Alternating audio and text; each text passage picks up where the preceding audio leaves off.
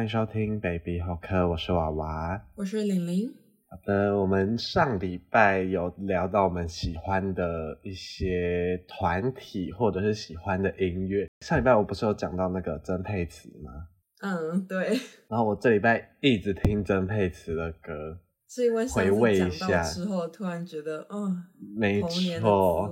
就觉得啊，好久没听了，然后听一下，然后就是深陷那个回忆的感觉。还是觉得很好听吗？真的好好听，他的 我觉得他的歌声真的会让人很享受的那种感觉。他唱歌好好听的那种，真的。没错。那我们上礼拜聊了一些，就是我们喜欢的明星。上礼拜封我们是完全娱乐嘛，那我想我们这礼拜就会进入另一个节目。可能是未来日本台吧，我猜。我们这礼拜呢，要介绍大家一些我们喜欢的漫画作品。对，漫画作品，没错。因为我们上礼拜有讲到，我们大概在高二那个时候，比如说《鬼灭》啊之类的，然后开始大红特红，所以我们就也看了很多这种漫画。但是我们今天。不是要推荐一些很红的动漫，比如说《鬼灭》《进击的巨人》这种的，对对对，不是，我们不是要推荐那种，大家去网络上都会看到一堆人在看。我们今天要推荐的是我们自己很喜欢的一些冷门的小漫画，对，就感觉身边的人没有在讨论的，但是我们觉得很好看的。没错，那话不多说，马上就来推荐我的第一部漫画。我的第一部漫画呢，先来个简单的好了，叫做《惨绝制裁》，然后它的副标题叫《杀人检察官的告白》。嗯，这听起来就很好看，对不对？听起来很怪。好，听起来很血腥。这一部呢，对，它是有一点血腥，然后有一点暴力，跟有一点复仇的感觉。嗯，这部的主角叫做谭浩辉。嗯。漫画里面大家都比较叫他谭警官，嗯，他这一部漫画是一部正规的，叫做追气线索的，有点像是番外篇。就是这个谭浩辉，他是原本这部追气线索里面的一个人。这部原本的漫画我也没有看啦，所以我没有办法跟大家讲说这部漫画到底在讲什么。但是，哦，所以它是动漫吗？不是，不是漫画。嗯，然后这部惨绝制裁呢，哦，故事就是在讲说。这个警官他是那种蛮高层的，嗯，然后他们家也很有钱啊，就住得很好，然后同事也都很喜欢他，他也长得蛮帅的这样子。嗯，可是呢，他有一个大家都不知道的小秘密，就是他会杀人，嗯，但是。他杀的人都是那种社会上面犯了很可恶的错，但是大家没有办法惩罚他，嗯，逃过法律的制裁的人。比如说，他有一个人是节目上形象很好的艺人啊，然后奶爸那种，常常上亲子的节目去讲说什么哦，养孩子要怎样，可是私底下会打老婆，然后会逼女人去堕胎之类的，嗯，然后或者是那种大学社团里面很有钱的那种学长啊，然后很帅。大家都很喜欢他，可是他私底下就是会性侵别的女生。哦，oh. 对，就是这种的故事。然后这个警察会去用他的一些手法去杀他们，但是这就是不合理的地方啊，因为他就是杀了非常多人，但都没有人发现。然后隔天的新闻也只是说什么哦，他下落不明啊，失踪啊，怎样之类的，然后都没有人要去调查。但就是我觉得好看的点是，你会看到很多真的让你很生气的感觉哦，对，然后又有人去帮大家报仇，然后你就会觉得哇，很爽这样子。就是他是都会把那些人犯罪的过程，然后对受害者来说很可怕或是很可怜的剧情都演出来，是吗？对，他都会画出来。嗯，所以一到十分的话，我可以给他个嗯六分好了，因为他其实没有剧情可言，嗯，他就是有点像短片的那种。小说就是这样一张一张一张的这种感觉，所以我给他个六分入门款，入门款。OK OK，好，这是我推荐的第一部，叫做《惨绝制裁》。好，那换我来推荐一部，刚才听起来就是比较可怕嘛，比较血腥。没错，我要来推荐一部暖心疗愈向的，叫做《葬送的福利莲》。OK，虽然光听名字你会觉得葬送就是好像这个是一个很可怕的故事，有一点，但其实不是。这个世界是有魔法的，然后它有很多种族，精灵啊、矮人啊、人类啊，魔法师啊什么之类的。故事中会讲述说，为什么福利莲它的名字，它的形容词会叫做葬送的，因为福利莲是一个精灵，所以它是活了很久很久很久很久。哦，所以福利莲就是主角的名字。没错。然后呢，活了很久很久很久，久到呢，他要去看着他身边的人一个一个人死去或是老去，嗯，他要葬送这些人，所以他叫做葬送的福利莲。然后这个故事比较特别的是，它是有我们刚才讲过嘛，它是有魔法啊，或者是有什么。然后呢，但是它比较特别的一点是，它不是去讨伐一个主角。或者是讨伐一个反派势力之类的，嗯，他是原本他们有一群人，一个小队，他在讲述的是这群人就在勇者们打倒魔王之后的故事，但是他的战斗啊，他的魔法啊都不是重点，OK，他其实很多时候是用一个一个的小故事，然后去带出这个魔法跟勇者一行人的关联，因为我前面讲了嘛，芙莉莲是精灵，精灵，所以他活了很久很久。但是他的队友可能有人类，然后可能有一些其他种族的人，对，然后那些人活的都比他短一点点，嗯、然后他们这个世界获得魔法，就是你要得到一个魔导书，OK，他们可能去帮忙别人。种菜啊，打怪啊之类，那些人就会给他一个魔导书，嗯、然后可能那个魔法是呃如何念绕口令不会打结啊，或者是种出认真的吗？认真的，就是他这我就说他必要哎。他的魔法就不是重点，就是这只是其中一个，其中有很多是他给他一些魔法，然后这些魔法都会带回去说他们与勇者一行人的回忆呀、啊，然后关联，然后你看到的时候就会觉得啊，原来是这样，很感人是吗？没错，这很多都会是你以为是一个不起眼的，像是什么把铜像清干净的魔法啊，嗯、你以为是这种好像很简单，但你会发现为什么芙莉莲拿到这个魔法？因为他想要把勇者里面一个男生，嗯，其实也可以说是隐藏的男主角，他要把他的铜像清干净。嗯，男主角叫辛梅尔，他就是为了把辛梅尔的铜像清干净。随着故事的发展啊，到后面你会发现，其实这一个一个的故事之间都是有连结的。为什么芙莉莲会被找去他们这个勇者一行啊？什么之类，他们都是有连接。你会发现啊，原来是这样子，然后就会突然一个会心一击，okay, 就很好。所以这部完结了吗？还远的很。哦，好，所以就一直追。但是它就是很温馨、很疗愈，嗯、看了就是会嗯很暖的那种感觉。好，这是我第一个推荐的。那一到十分，你要给他几分？我觉得他可以给个七分，七分，因为它是适合。就是日常慢慢看的这种感觉，呃，就没有什么大波浪。对对对，它就是暖暖的一个海浪，慢慢的、慢慢的，突然一个嘣，一大浪打到过来。OK，好，那接下来我要推荐的第二部呢，叫做《Life Two》，给予者接受者，Life L I F E，然后二，嗯，给予者接受者。好，我先讲好了，我今天推荐的都是那种比较黑暗啊，然后悬疑的这种感觉。因为你都喜欢看这种，没错，就是很有剧情的，就是你要看到最后你才会知道的那一种。嗯、那这一部呢，它是在讲说主角叫做苍井树，是一个女生，嗯、她的妹妹比她小很多，漫画上面有写差几岁，但就是看得出来真的小蛮多的。她、嗯、的妹妹叫做苍井花，她的妹妹大概在五岁六岁的时候呢，隔壁就搬来一个新邻居，叫做桂治流英。他是一个小男孩，然后长得非常可爱，嗯、就是洋娃娃美男子的那种感觉，然后大家看了都会喜欢他。然后这个流英呢，就跟这个苍井树的妹妹当好朋友，就每天就一起去玩啊，然后一起放学之类，就是青梅竹马的感觉。虽然他是新搬来的邻居，嗯，有一天他们这个镇上要举办风铃祭。风铃就是铃铃铃风铃，然后这个树，因为他好像是国中生的，所以呢，他今天下课比较晚一点，他答应妹妹要陪他一起去这个风铃祭。回到家之后就发现，哎，妹妹不在，然后他就问他爸妈说，哎，妹妹去哪里了？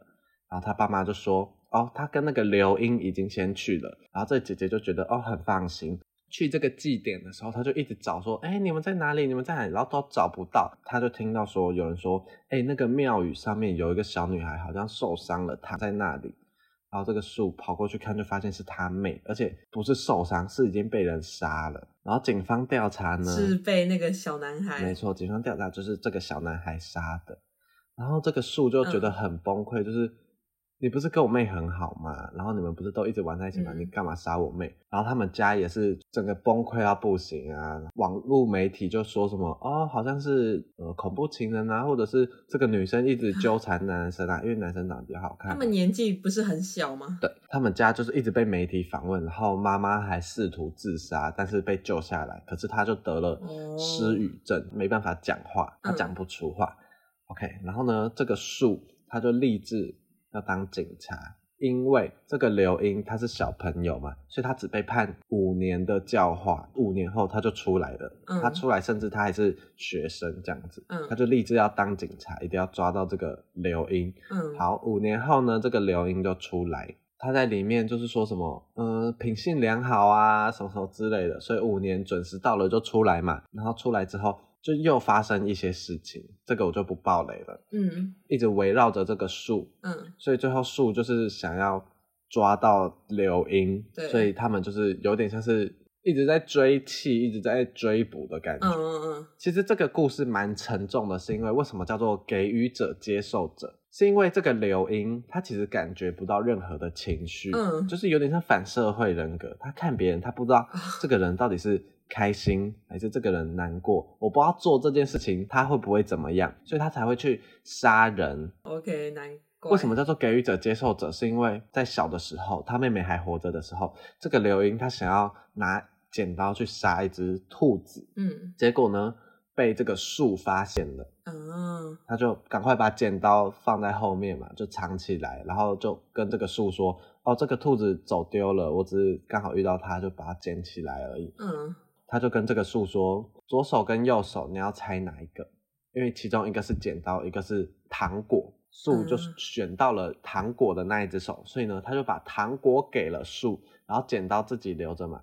他觉得是树让他自己留着自己需要的东西哦，所以给予者接受者。”对，虽然我刚刚讲起来就是哦就是这样子啊，然后但是你仔细去看，你会发现这个故事很深，因为这个刘英一直觉得是树鼓励他做你想做的事就好了，所以他以为他鼓励他杀掉他妹妹。对，对于这个刘英来说，树就是给予的人，我给予你你想要的东西，我让你把剪刀留在你的身边，所以这个树就是给予者。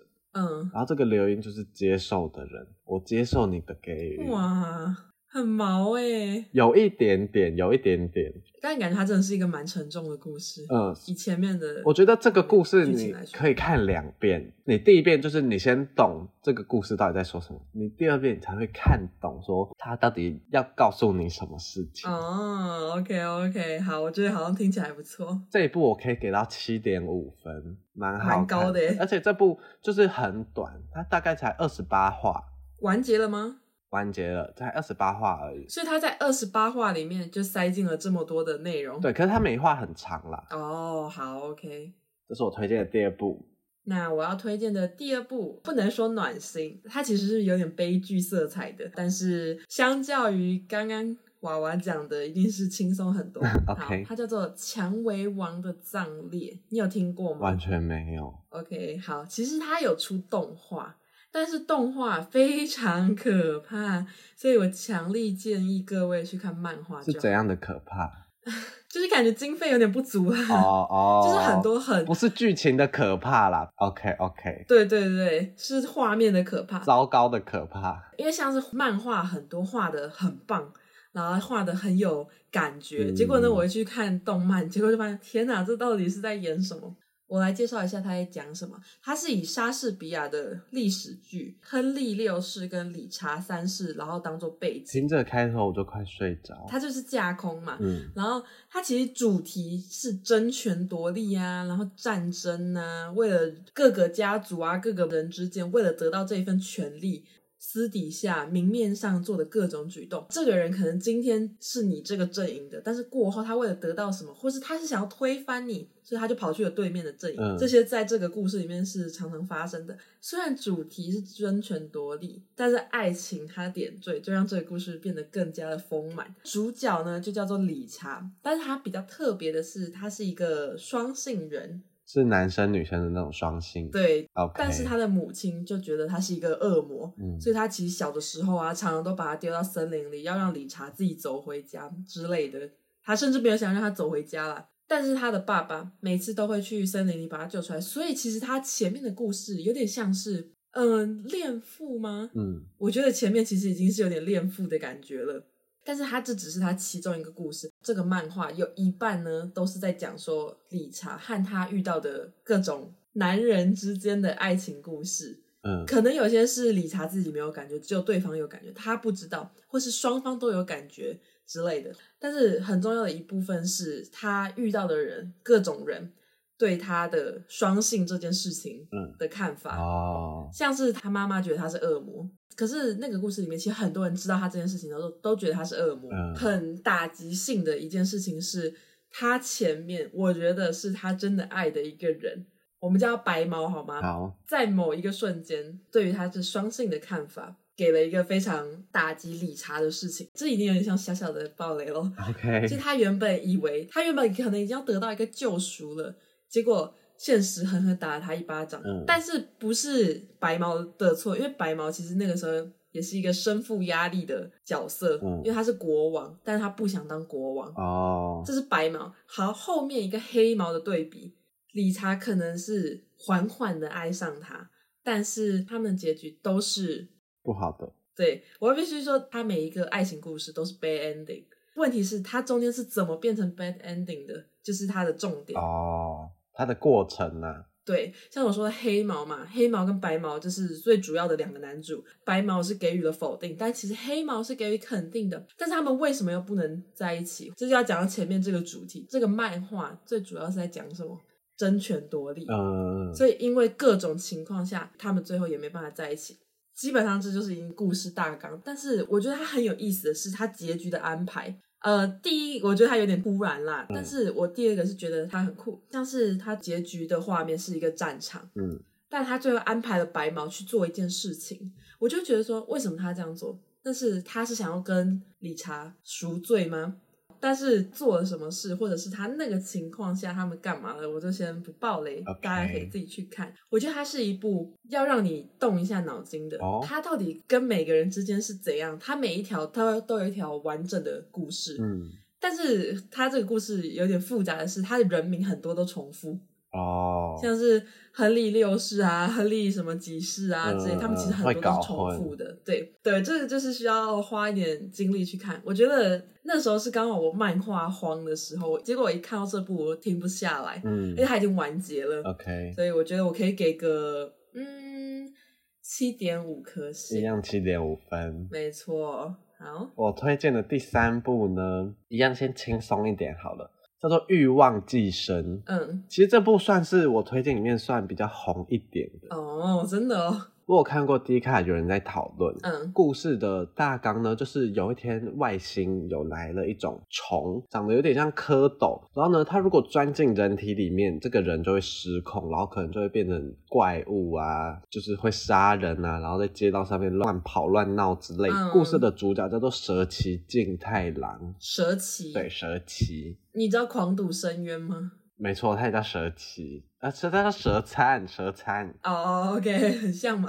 故事的主角蛇崎静太呢，他就是那种每天在便利商店打工啊，然后住在比较小的套房啊这种的人。我有点忘记他是不是大学生，好像已经。毕业了，嗯，然后就是也没有女朋友，然后也没有什么存款的这种人。有一天，他就是也有被那个蝌蚪爬进去，可是他没有失控，他没有变成怪物，他只是有一个半边，我记得是左半边就会变成很像枪的枪支。嗯，这个故事主要就是在讲说他利用他的这个枪，然后去打倒那些怪物。哦，就是这么的。简单这么的单纯，是英雄片吗？有一点点像，可是它是比较暴力，然后比较血腥的这种感觉。哦，对，而且他很常打到一半，就是他会感觉自己会失控、不认人的那种感觉，然后他会一直抑制自己的欲望。因为为什么叫欲望寄生？嗯，是因为你被这个虫钻进去，你会变成你心里最深的那个欲望的怪物。哦，比如说有一个人，他就是一直练肌肉，一直练壮，然后他就一直吃什么高蛋白啊，然后打类固醇之类的。嗯，然后他有一天被那个虫子钻进去之后，他就变成肌肉怪物。嗯。就是他最渴望的那个东西，所以叫做欲望寄生。所以主角是想要当英雄是吗？对，其实主角他就是想要过一个不平凡的人生。哦，难怪他没有到完全失控是吗？对，所以这个故事的故事线很单纯，就是我刚刚讲的那样。可是你就可以去看到他打怪啊，然后动作的场面之类的。这部也已经完结了，嗯、大家可以去看。一到十分的话，我大概给他六点五分。六点五分，没错。好，OK OK。我要推荐的第三部呢，可能会有些人不喜欢。第三部叫做《Love or Hate》，喜欢或讨厌是吗？对，直白翻译就是这样啦。Okay. 好，但是呢，它是一部 BL，好，自己会不喜欢的就不要看好不好？直接跳过大概两分钟之类的吧。好，这部分呢有三个主角，好多。第一是哥哥，第二是弟弟。第三是摄影师，我要报警。他，你知道骨科是什么吗？骨科，你说看医生的骨科。好，这是一个漫画的分类，就是骨科，就是兄弟之间。我要疯掉了，连我都想要快转。好，对，但是它是伪骨科，哪个骨哪个科啊？你就是看医生的骨科哦。哦，OK。但是这一部是伪骨科，就是他们是名义上，但他们没有真的血缘关系的那一种，就叫伪骨科。好，跟各位分享。所以真正的骨科真的会。就是兄弟姐妹谈恋爱哦、喔，嗯、呃，应该是吧，但我也没有看过真正的骨科，所以我不确定。报警，报警，基本上是啦，啊，这就是漫画，好不好？这就是漫画。他这一部呢，比较特别的是，他也是小情小爱没错，但是他讲的就不是那种，嗯，我们今天同班同学啊，我们日久生情啊，不是这种。他讲的是比较成人式的恋爱。他们某些方面都很开放的那一种，但是哥哥跟弟弟他们是已经陪伴了彼此很多年的那种，嗯、因为他们在小时候就已经要变成兄弟嘛。可是呢，哥哥跟弟弟对于世俗来说比较不被认同的关系。为什么？因为他们是名义上的兄弟，嗯、而且他们中间有一个很大的阻碍，是因为我就说了嘛，他们不是真正的兄弟，他们是组成的家庭，对，所以。他们中间有一个很大的障碍是他们的父母，对，然后所以他们其实是一个不被世俗认可的关系啊。然后弟弟跟哥哥彼此不知道自己到底该怎么办，所以他们就是在这个关系下得过且过。嗯，因为哥哥一直认为，就算弟弟交了一个新的对象，他最后都还是会回到他身边。弟弟他不管，但他也知道哥哥一直都是会有点病态的感觉，是吗？就是有点。习惯成自然吗？哦，我就知道你不会走。但是他们在这个关系下呢，摄影师就出现了。哥哥原本以为这个摄影师就是跟弟弟过往对象一样，嗯，但是摄影师其实是对于弟弟来说是一个感觉很特别的存在，因为他们是工作合作的伙伴。弟弟可能嫉妒他的同时呢，也会觉得很欣赏他。OK，而且那个摄影师呢，就是一个很怪的人，很特别的人。然后呢，我我也很喜欢他。你要不要收一下你的嘴脸？有，就是我听到吧，他是有三个人，所以这个故事是什么呢？这个故事就是讲述他们之间的三角恋，很好看。而且我觉得它最大一个优点是作者的画风很干净、很清新、很时尚。这是日本的还是韩国的？韩国的，但是比较可惜的是，他没有进台湾的。繁中代理，嗯嗯，所以你就可能要去网络上博客来看一下，或者是网络上看一下之类的。对，推荐推荐，我人生挚爱。你刚刚的脸很像疯子，你不要在那。听众朋友，听众朋友看不到，但是你刚刚脸好像疯子，就是一副我要把他们吃掉的那种感觉，好可怕。没有，是我看他们彼此吃彼此，好不好？OK OK，一到十分，几分几分？啊，这个我觉得可以给个九。九分呢，因为我是有二刷。OK，好，随便你，随便你。好，下一步呢，我要推荐的，我们两个今天就是两个对比。我一直在推荐那种很比较可怕的，对。然后你在推荐就是小情小爱啊之类的。对对，没错，我就给一个轻松温暖向的，好不好？下一步我要推荐的呢，听这个书名就知道有点不对劲，叫做《亲爱的，我饱含杀意》啊，我有听过。亲爱的，就是那个亲爱的，然后饱就是吃饱的饱，我饱含杀意。嗯，这部呢，真的就是很悬疑，你要看到最后，你才会知道整个故事线的那一种。哦，故事的主角叫做浦岛英二，都是日本的，对，是日本的漫画。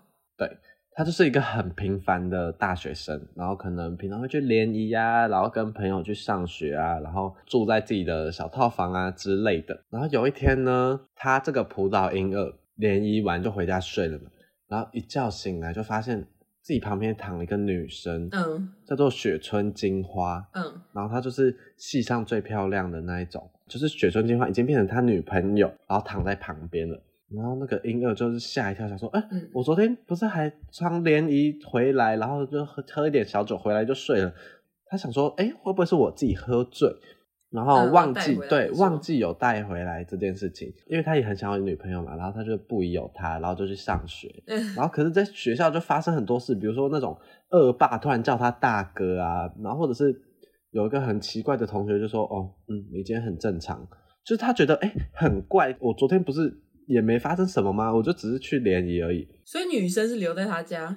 没有，就跟他一起去上课。哦、oh,，OK。然后他就觉得很怪，然后一问才知下，其实已经过三天了。哦，嗯，所以这些事情都是发生在他没有记忆的三天里面。嗯，然后他就觉得，嗯，我怎么会这样子？而且这个英二还有一个很大的重点，就是那个故事里面，他是十五年前一个叫做八野一真，他是一个连环杀人犯。他是这个八野一真的儿子，嗯，他是连环杀人犯的儿子，所以他被排挤。不是不是不是，他比较没有跟大家讲这件事情哦，因为他后来被别人收养，因为这个八野一真在监狱里面就是死的哦，然后他被姓浦岛的这个家庭收养，嗯，所以大家没有把他联想到这个方面，但是他这是他心里最大的秘密，嗯嗯，嗯，我刚刚不是讲到他一觉醒来，然后就过了三天吗？他发现这个状况还持续，嗯、而且越过越多。第一次是三天，然后第二次他一觉起来就过很多。对，他第二次一觉起来，然后就过了四天，然后下一次又过五天，而且他们家莫名多了一笔钱，然后有一个带血的球杆，他就觉得怎么会这样子？就是这些都是我做的吗？然后他想要去调查这件事情。嗯、另一个故事有点像是支线。我刚刚不是说十五年前那个杀人犯八野一真吗？嗯，最近发现又开始有自己案子了，感觉就是这个，嗯、他不是对，他不是死了吗？对，所以警察就在调查，就想说，难不成当初抓错人了吗？或者是嗯，有模仿犯，嗯、然后他们就开始调查这个婴儿，因为这个婴儿是当初那个杀人犯的儿子嘛，嗯，可能十五年后这个犯人是这个英二。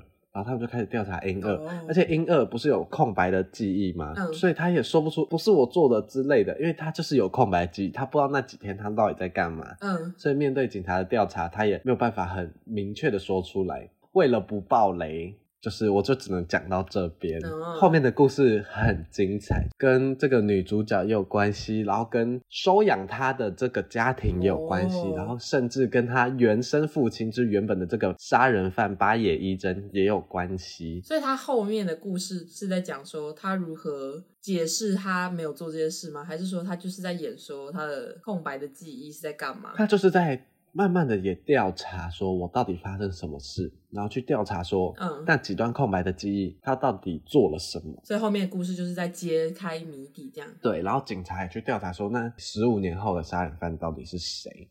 这部我会很推的原因是，它很多小细节，然后会让你觉得，嗯、哦，好想继续看下去，到底是怎样，到底是怎样的那种感觉。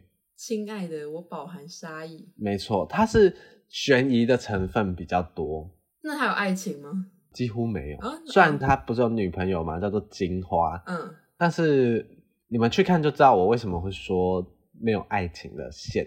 OK。非常好看，这部我可以给到八点五分，非常好看。OK OK，这个我也想看了。对，而且这部完结了，虽然它的呃集数比较多一点点，但我觉得。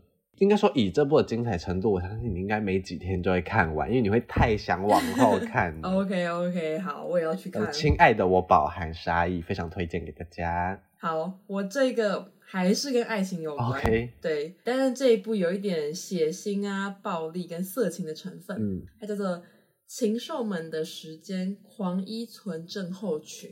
这部我看过一点点。你为什么没有看完？就是觉得太不舒服了。我自己觉得太压抑嘛。对，有一点是画面的问题，还是画面跟剧情都有一点？对，好，对，所以你看这一部之前，其实是需要做一点准备，因为它很病态，嗯，它就是很病态的一部作品。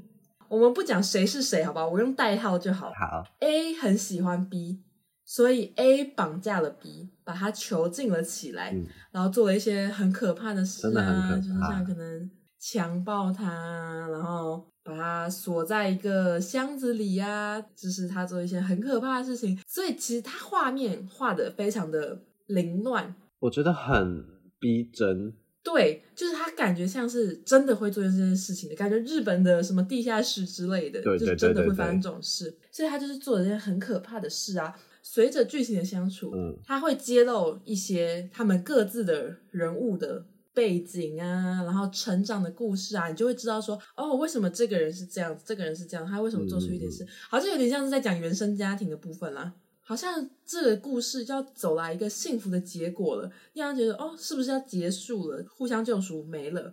没有，结果他突然给你一个超级大的反转，哦、他就给你一个超大的反转，他不是一个平平的水平线，然后突然一个高峰，不是这样，他是一直都有小高峰。嗯、所有的这种作品可能都会讲到一个是在他出门的时候，他都会把你铐起来，嗯，但他有一天不铐你了。那你要怎么做呢？你要直接走出去求救吗？嗯、还是你其实会留在这里？就他会有很多小小的反转，然后会有很多逼的内心戏。嗯、可是你到最后就觉得说，啊，他是不是真的爱他？那还是其实没有呢？还是这时候一切都只是演戏呢？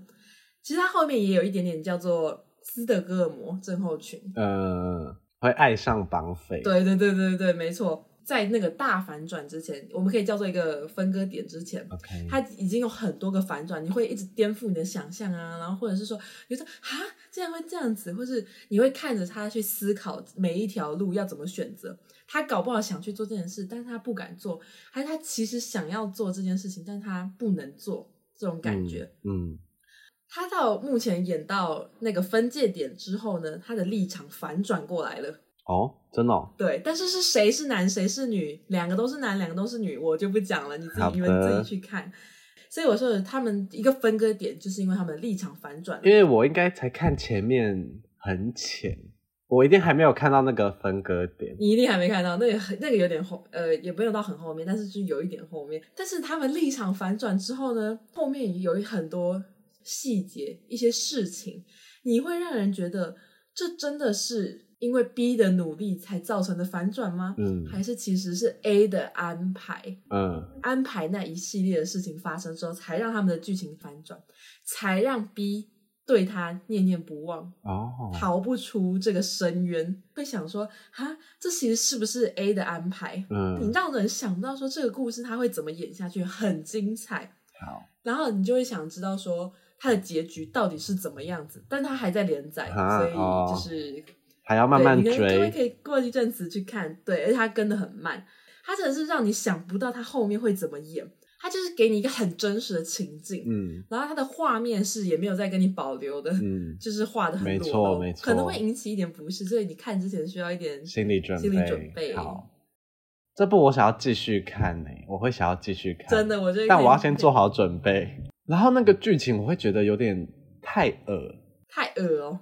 嗯，你是说就是他都会直接把他各种很脏啊之类的吗？对对对，呃，对，是真的蛮令人不适的那种。好，我觉得我可以给个七颗星。好，那接下来推荐的是我的最后一部，最后一部也是我最推的，我可以给到九点五。哦，叫做有花无实，有花朵但是没有果实的意思，有花无实。好像有听过。然后这一部呢？它的第一话，你看这个书名可能想说哦，好平淡，什么意思？嗯、但是你看它的第一话，你就马上被吓到。嗯，它的第一话就是说女主角叫做蓝川美月。嗯，美月这个女生呢，她就是一般的高中生，然后她这一天呢去学校之前的准备嘛，就梳洗啊、洗澡啊，然后吃个早餐啊，吃完苹果，然后她就跟她妈说：“我出门了。”但她不是去学校。他去警察局，嗯，一进警察局，他就说：“为什么？最近新闻上那个被杀的那个女生五十岚真子，哇，你都会记得他们的名字？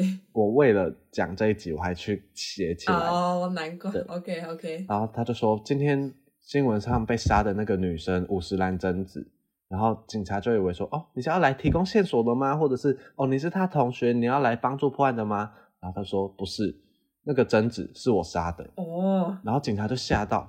然后他就从包包里拿出一把刀，就说：“我用这个杀的。”然后他就马上被羁押嘛，然后马上被就是审问啊之类的。嗯，我刚说的这个被杀的女生五十岚真子，她跟美月是好朋友。嗯嗯、呃，有点算是青梅竹马，但是两个都是女生。对，两个都是女生。OK，这部完全没有爱情，呃，一点点。嗯。但是友情比较多哦，OK，对，他们是友情很深刻的那一种。这部有一点像是你有听过《布局》这部电影吗？西班牙的电影没有。好，有看过《布局》的人就知道，就是故事线跟它的真相一直在变，然后。你要看到最后，你才会知道整个故事到底在说什么。为什么贞子会死？然后为什么美月说是他杀的？那美月真的有杀吗？嗯、然后怎么什么之类的，很精彩的，非常精彩。就是他们是有一点不一样个性，然后不一样家庭的朋友，但是他们以前是青梅竹马，然后是到国高中之后才越走越远，但是又变回好朋友的那种感觉。就这个美月，他家里管很严。嗯他爸妈原本是叫他哥，说什么你一定要考很好啊，这种很可怕的家庭，结果他哥受不了自杀，哦，所以他爸妈的压力就变回他身上，哦，然后他每天就一定要认真读书，然后去补习，巴拉巴拉的。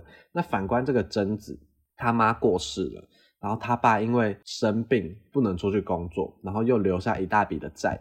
所以真子能拼命去他叔叔的店里打工，嗯，也不能很专心在课业上面，因为他要赚钱，想办法帮他家里还债。嗯，然后他爸也又不能出去工作，还有他爸的医药费之类的。嗯，就是两个不一样的女生的故事。对，但是他们其实某方面来说又有一点同病相怜。对对对，就是他们懂彼此的痛苦。嗯，OK。你就会整个边看边，你就会想说啊，所以到底是怎样？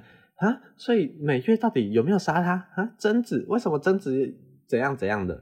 你就会很投入在里面。然后为什么叫做有花无实呢？嗯、我自己的看法是，其实他们两个在贞子还没有死之前，他们就有约定说，我们考完高考就有点像学测，我们考完高考一定要一起去类似迪士尼的那种游乐园。嗯、美月最后就是有坐牢嘛，然后坐牢出来之后。呃，算是小暴雷吗？应该不太算。反正美月就是坐完牢出来之后，然后原本帮他辩护的律师就跟他说：“你现在想去哪里，我都可以带你去。”然后每月就说：“那我要去迪士尼。”哦，然后他就去迪士尼。对，然后就这样看一看。是感人的吗？最后非常感人，最后一话非常感人。Oh my god！然后呢，那个律师就拿出一个徽章，我也不知道为什么他会有这个徽章，然后就说什么：“这是贞子要给你的。”然后就给他。剧情没有讲。对。这个美月就跟律师说：“嗯，我想要出去走一走。”然后那个美月就一个人出去，然后他就看着那个迪士尼啊，就是不是有城堡吗？然后晚上又放烟火之类的，嗯，他就有点像是看到贞子的那种影子，嗯，就是电视剧都会演嘛，就是感觉看到他的感觉。对对对，然后贞子就跟他说：“哦，好开心，我终于跟你一起来了，我们终于实现我们的愿望了。嗯”然后美月就说什么：“可是你已经不在了，我没有办法好好守护你。嗯”就是这个故事的每月的心态，就是我一定要好好保护贞子，她是我的朋友，我要保护她，嗯、他只能靠我了。嗯、最后这一话，他就跟这个贞子的倒影说什么？可是你已经不在了，什么？我又有什么意义呢？啊、之类，非常感人。我那时候看的时候，就是眼眶泛泪。嗯、所以为什么叫有花无实？就是他最后的结局，对，是好的，他已经开花了。可是他最重要的这个人。哦已经不在了，已经没有，对，所以没有，没有，所以没有，已经开花，但是没有果实了。我自己是这样解读的啦，哦、叫做有花无实，很有意义耶，非常有意义，而且很文艺耶。这个故事有一点悬疑，然后是非常有剧情的感觉，而且非常的沉重。我自己觉得，你去看了之后，你就会发现发生在他们两个身上的事情非常的沉重。嗯，可是他们都只是高中生。而且没有人可以帮他们，必须靠自己去解决。你都看这种悬疑的剧耶？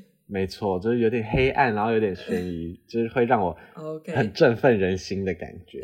这部我真的 非常推荐，而且这部的集数不多，才二十几话而已，哦，oh. 一下子就看完啊。那它的内容很完整吗？非常完整。哦、oh,，OK。对，这部我很推，那我也要去看。哈，那我很想要直接问你说。真的是他杀的吗？还是我自己去看？好，我自己去看好了啦，我自己去看。你自己去看，你自己去看。好，觉得那你会给他几颗星？九点五，非常好看。OK，好，等到我介绍我的最后一部啦。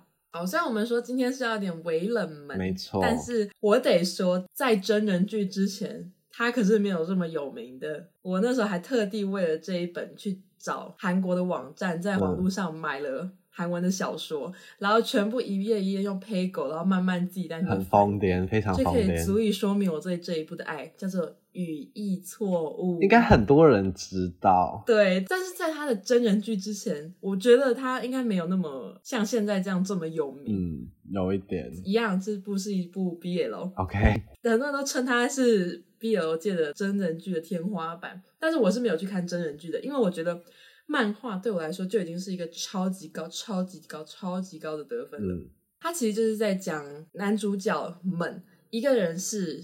理工啊，那种很理工男，理工男，对我们传统印象里面很理工、很理工的那种男生，然后他做任何事情都讲求的是有条有理。嗯，他每天都会固定在几点几分啊去上学啊、起床啊、喝咖啡啊、走路，他都是有自己的一套标准的。他每一天都是这样子过的。然后呢，但是另外一个人呢，他就是那种活在当下、自由的那种艺术生。所以他们颜色很明显嘛，一个人就是全黑啊，就是那种穿黑衬衫啊上学的，然后一个人就是每天都打扮光鲜亮丽，看起来就像是一个不同的不同世界的人。所以他就在讲他们两个人之间的爱情故事。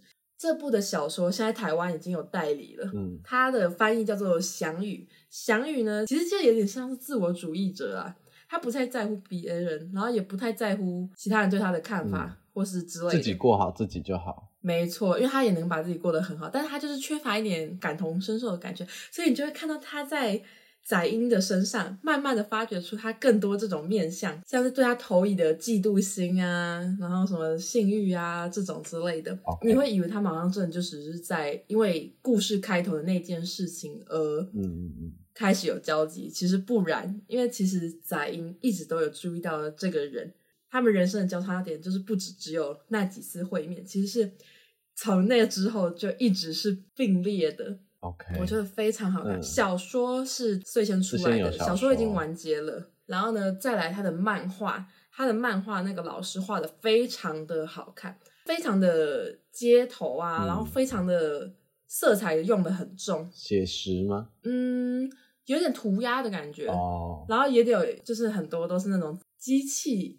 人，但是又有一点点涂鸦风的那种感觉，很有特色，画的非常的好。他们之间令任何一点令人暧昧的举动，会都会让人觉得脸红心跳。你的表情又像疯子，我可以给十分，好高啊，好高啊！对，他是我人生的挚爱，我给十分。好的，欢迎各位去看，而且我朋友都说。